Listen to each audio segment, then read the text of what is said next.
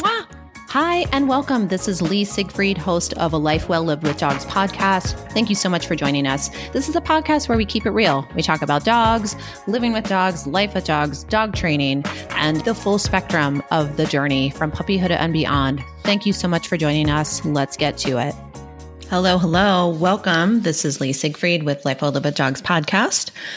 I am so excited to join you today. I hope wherever you're tuning into, whether you're in the car, whether you're, I don't know, cleaning, whether you're walking your dog, whether you're driving, whatever you're doing, thank you. Thank you for your time and attention and energy and being here.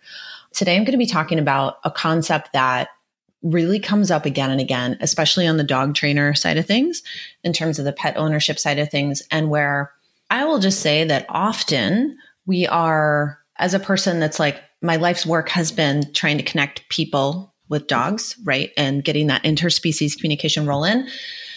We're going to be talking about the micro and the macro. And I want to just create a little context for y'all. So, so often when I put out like the doggy bat signal to say to clients on community forums and so on and so forth, like, hey, like, what do you have questions about? What do you want to be learning about?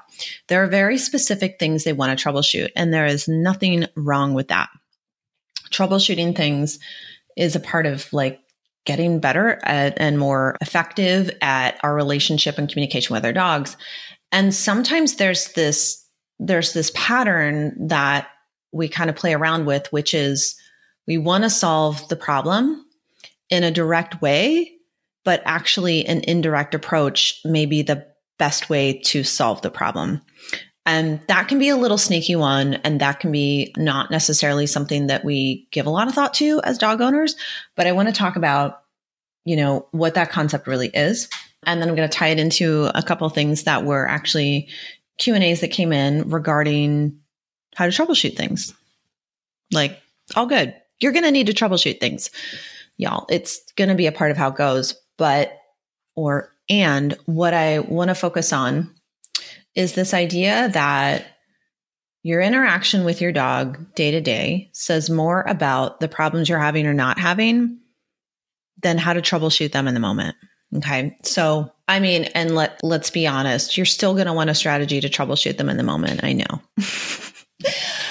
and we often underestimate where the relationship is built. And to me, the relationship with your dogs always feels like it's built in the small, quiet moments. It's in an exchange and touch.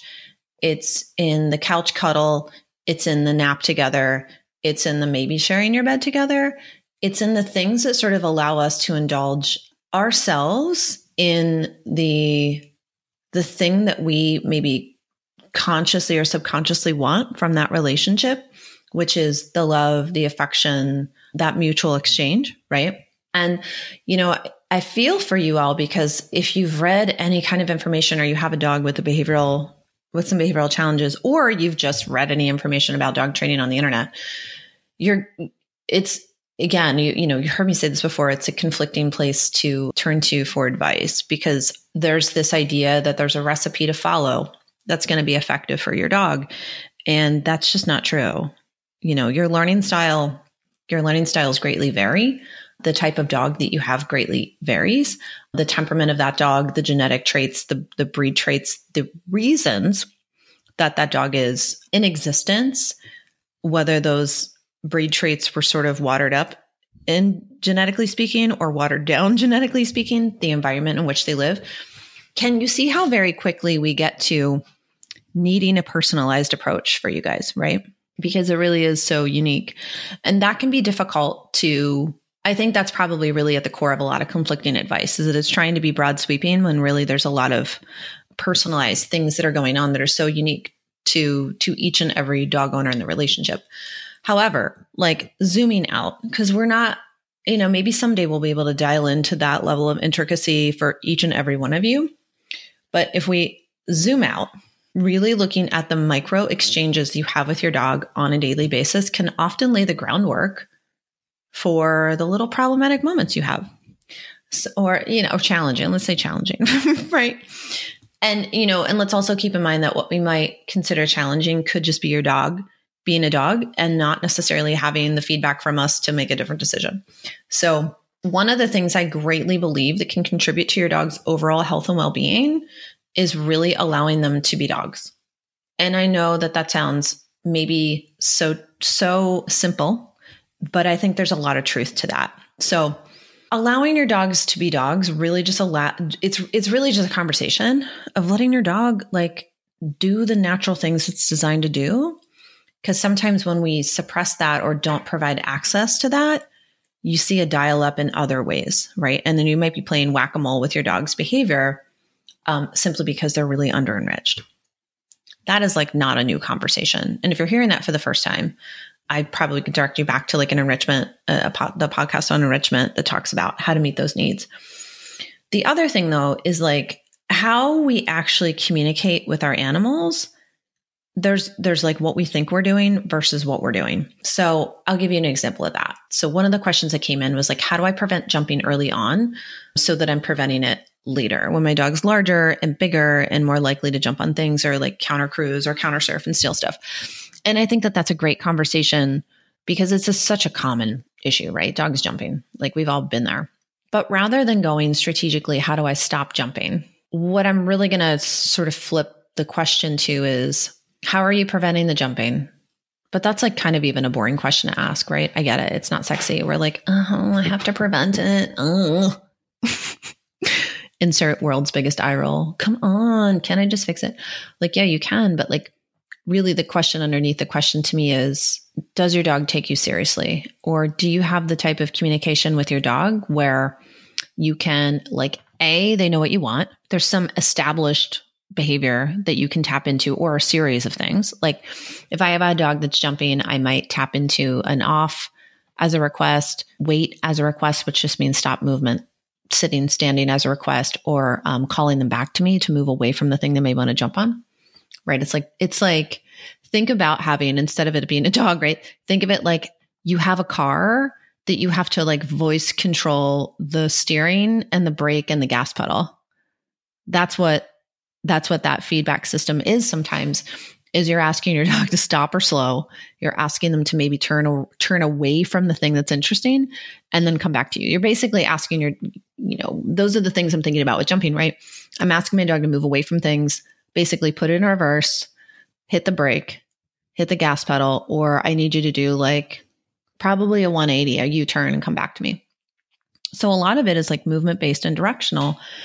And dogs have their opinions, you know, and, and thank God for that. I love a good opinionated dog that also likes to make suggestions with witty banter. um, no, I'd really like to go over there and jump on that person. Like, why is this such a problem? And then let's look at like what's on the other side of jumping. Usually, what's on the other side of jumping is a lot of hardwired emotive displays from people They get a dog really insanely worked up, like in an excitable way. And then we we sometimes, you know, back to the like, how do you prevent that? We sometimes allow that to happen again and again and again in the name of socialization, right? So socialization is that construct or that idea of like my dog needs exposure to people. They need to like experience these things to have to not have big reactions to them later. Sure. But I mean, your dog can also learn how to like observe people at a distance while you're teaching it how to just hang out with you. And then maybe you approach and go in for some for some pet pets and then maybe you move away. Like if that's of value, you want to think about how you're creating a predictable routine for the dog that you can tap into when you need it. So think about this. Like if I have my, if my, if I have my kid, if I have my kid out in public, but it sound, I mean, sorry, kid brain, dog brain, kind of same brain. If I'm with my daughter, if I'm with my daughter in a public place and I can tell she's like hungry or her, or you could just, you know, sometimes you just get a vibe like they're tired or you knew going in like, oh no, they're tired. Or like, hey, we're just grabbing a quick bite somewhere. I've got the coloring book. I've got the stack of cards. I've got ways to engage her so that she can sort of just settle in and do her thing. That's not to say that she can't just sit at a table and share space with me, but like often it's like, you know, turn the turn the paper mat over, we're playing tic-tac-toe, we're making up games, she's drawing like she we're just giving an outlet for whatever comes through so that we're not just sitting there twiddling our thumbs and then all my kid is thinking about is like when are fruit cups going to come you know so for our dogs like similarly, there are so many ways to get ahead of jumping. And I'm going to talk about how to set up the environment to make that construct like really an easy idea. And then I'm going to also talk about like the skill set that I think is required to really get there too. Okay, let's talk about back to the micro and the macro.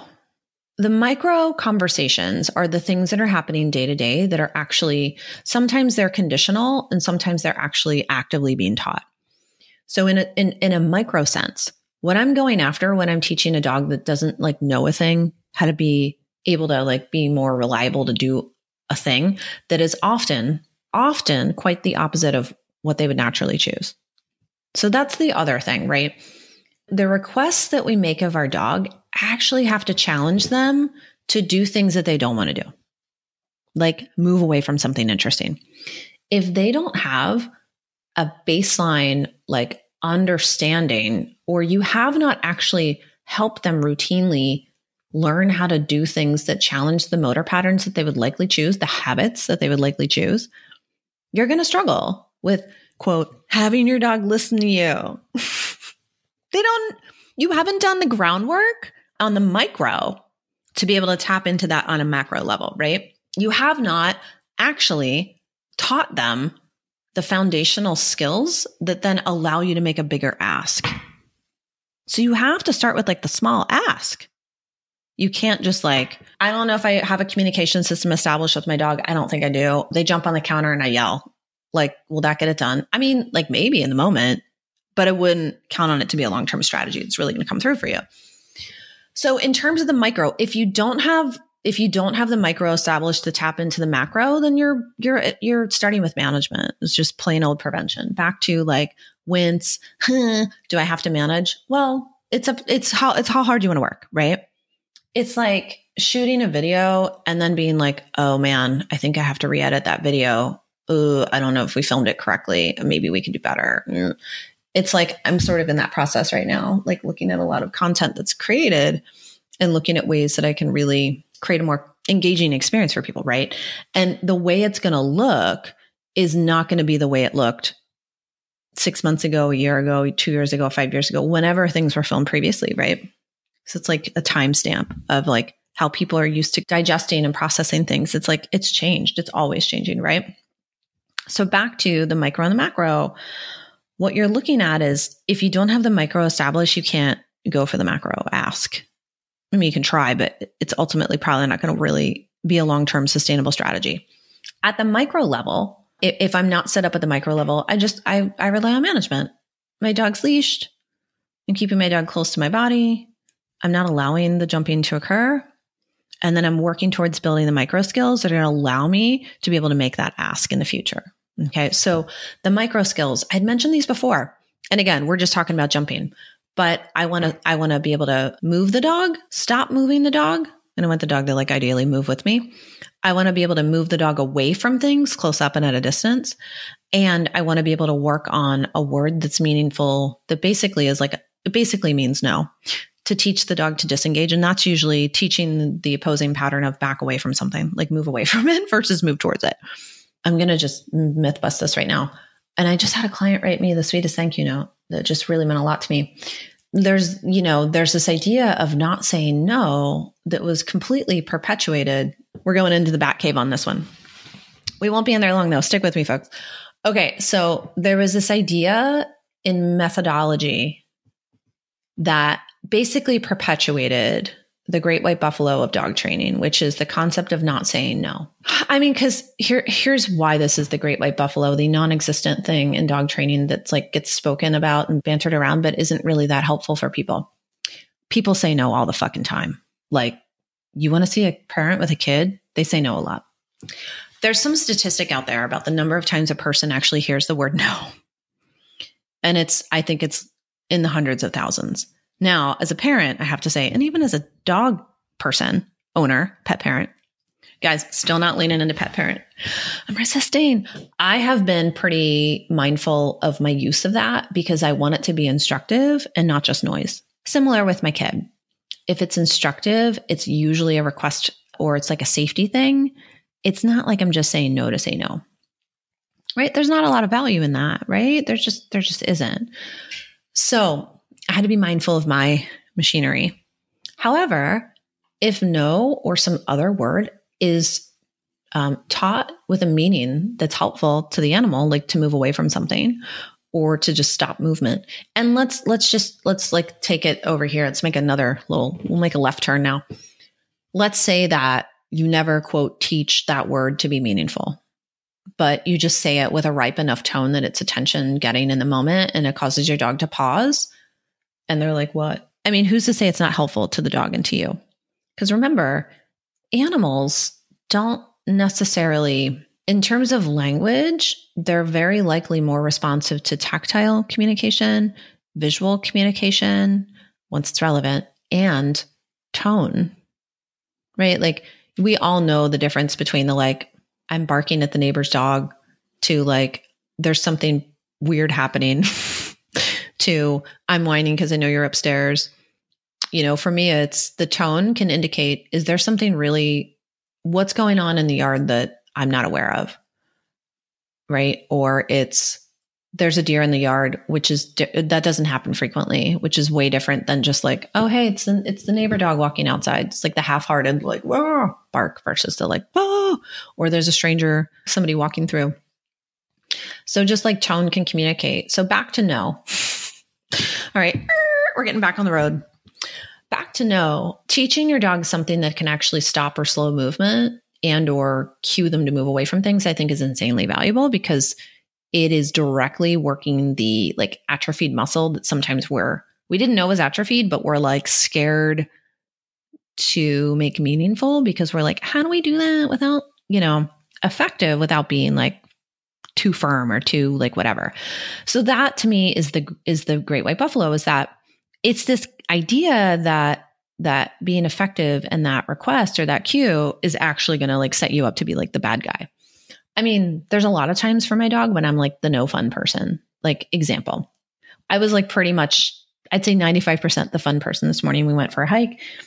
Um, I'm doing my, like my little workout. She's free ranging in the field. She's digging in a creek. Like she's a muddy mess. She's she's I allow her plenty of time to be dog. And then, I don't know, five minutes later, she's a little further up the creek. I look over and she has something in her mouth. I'm like, oh, what is that? It's like, oh, it's the vertebrae, probably from a deer. That's interesting.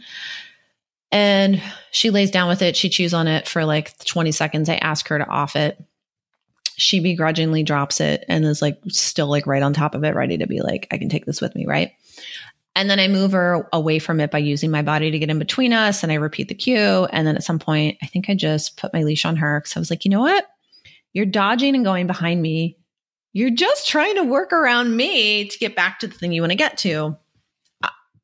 I have mad respect for her game, right? I'm like, oh, I see what you're doing here. And this is kind of funny. And I love that you're this clever. And for real, we're leaving this field without you carrying that like deer vertebrae with you. So we had to have a little negotiation. Like my dog probably just wants to like lay in the field and eat that thing. And I'm like, all right, gotta go. Also, we're not bringing that with us and I don't want to touch it. Please get it out of your mouth. Thank you. Love you. Bye. Let's go. So there like therein lies the micro and the macro. So that was a pretty challenging moment for us because I'm very clear that her uh, enthusiasm to leave a bone in a field and like follow me was like very low on her list.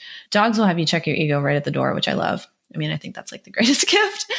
And we have also worked a lot on off. We have also worked a lot on um, our movement being meaningful. And I know when to say when in terms of relying on a management strategy to get me over like a little rough patch. It's sort of like, hey, I might not normally need to look at the directions on Google Maps, but maybe I maybe there's a reroute here and I'm not familiar where I'm at and I need to like look check the map here for a hot minute. So me throwing the leash on is like I'm going to check the map here for a hot minute. But I don't under all circumstances expect that my dog should just like do the thing for me, right? So dogs that are excitable and like want to jump, um, you know, you may be having to check the map for a minute and throw the leash on to prevent that quite a bit. Or you might have to shorten up on the leash to prevent that. And you might want to check in with yourself. Like, how much have you allowed the dog to really like go nuts greeting people? For me, it was something that I tried to limit early on because my dog was a submissive peer. So if you got excited, said her name in like an octave, even slightly higher, I'm like cleaning up a pee mess on the ground. She's jumping all over you in like a real sweet fawn response, but in a way that I think could just be, I mean, she's 65 pounds. It could be a lot for people. And I don't want people walking in my house to have to deal with that, right? So what did we work on? I'd leash up strategically in terms of getting like lazy, or I'm going to say energy efficient. It's not lazy. It's crafty. It's clever. Um, I, if I gave her a high value chewy when people came in, she'd just take it to the other room and lay down and chew on it for the most part and leave them alone. We're talking like bully stick. We're talking frozen stuffed Kong. And then we worked on strengthening that off to actually cue her away from all kinds of things that she would be drawn to because people are exactly, it's like moth to a flame with a lot of these very social dogs. And back to tying that socialization idea, not allowing your dog to meet and greet people in that way does not thwart their socialization. And I think that's sometimes where it starts. We're like, mm, like I read somewhere that I need to socialize my dog. So this is part of the process. You're not wrong about that. Also, part of the process could be observing people at a distance, moving towards them, moving away from them. So that's the micro. Those are the small asks that you're actually teaching the dog a routine that you can then have a bigger ask down the road. But you can't go from non existent micro to macro and expect to have success, which is a lot of times where people will put their time and energy on solving like one issue. And if really truly that's all they needed to have a great relationship with the dog, arrivederci, have fun. That's effective for you, right? And and if it's like, well, I mean, I feel like I got a little piece of it, but I'm still kind of wandering around in the dark. Got it. then you're gonna need you're gonna need to take a look at how you're communicating with your dog beyond words. Are you using movement? Do you have tactile information? Do you have is your leash meaningful when the dog's leashed? Does your movement mean something on leash and off leash? Does your tone mean something? Does your body language mean something? Just as all of our dogs and owners sort of create a unique blueprint, very similarly, we each individually can tap into things that are going to amplify the communication and also allow you to turn up the volume on a request. That's another tricky one that people struggle with. I'm going to talk about that more on another episode, but amplifying a request is just understanding how to deliver communication in a way that's effective in the moment to help your dog.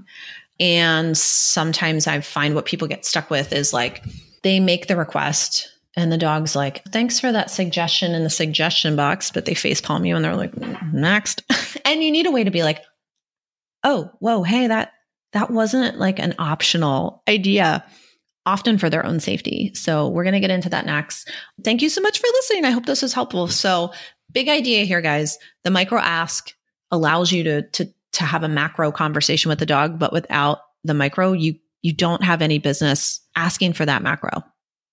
So what does that mean? Eh, probably going to have to take a look at how we're doing things with our dogs. Probably going to have to look at how we're interacting with them on a daily basis. And if we're kind of building in the idea of the micro ask into the fabric of our day to day, because that is like, that is the big piece. So, yeah, maybe I'll talk about that next. All right. Thanks for listening, guys. This is Lee with Opportunity Barks and the Life Well Lived with Dogs podcast. Thank you for joining me. Mwah.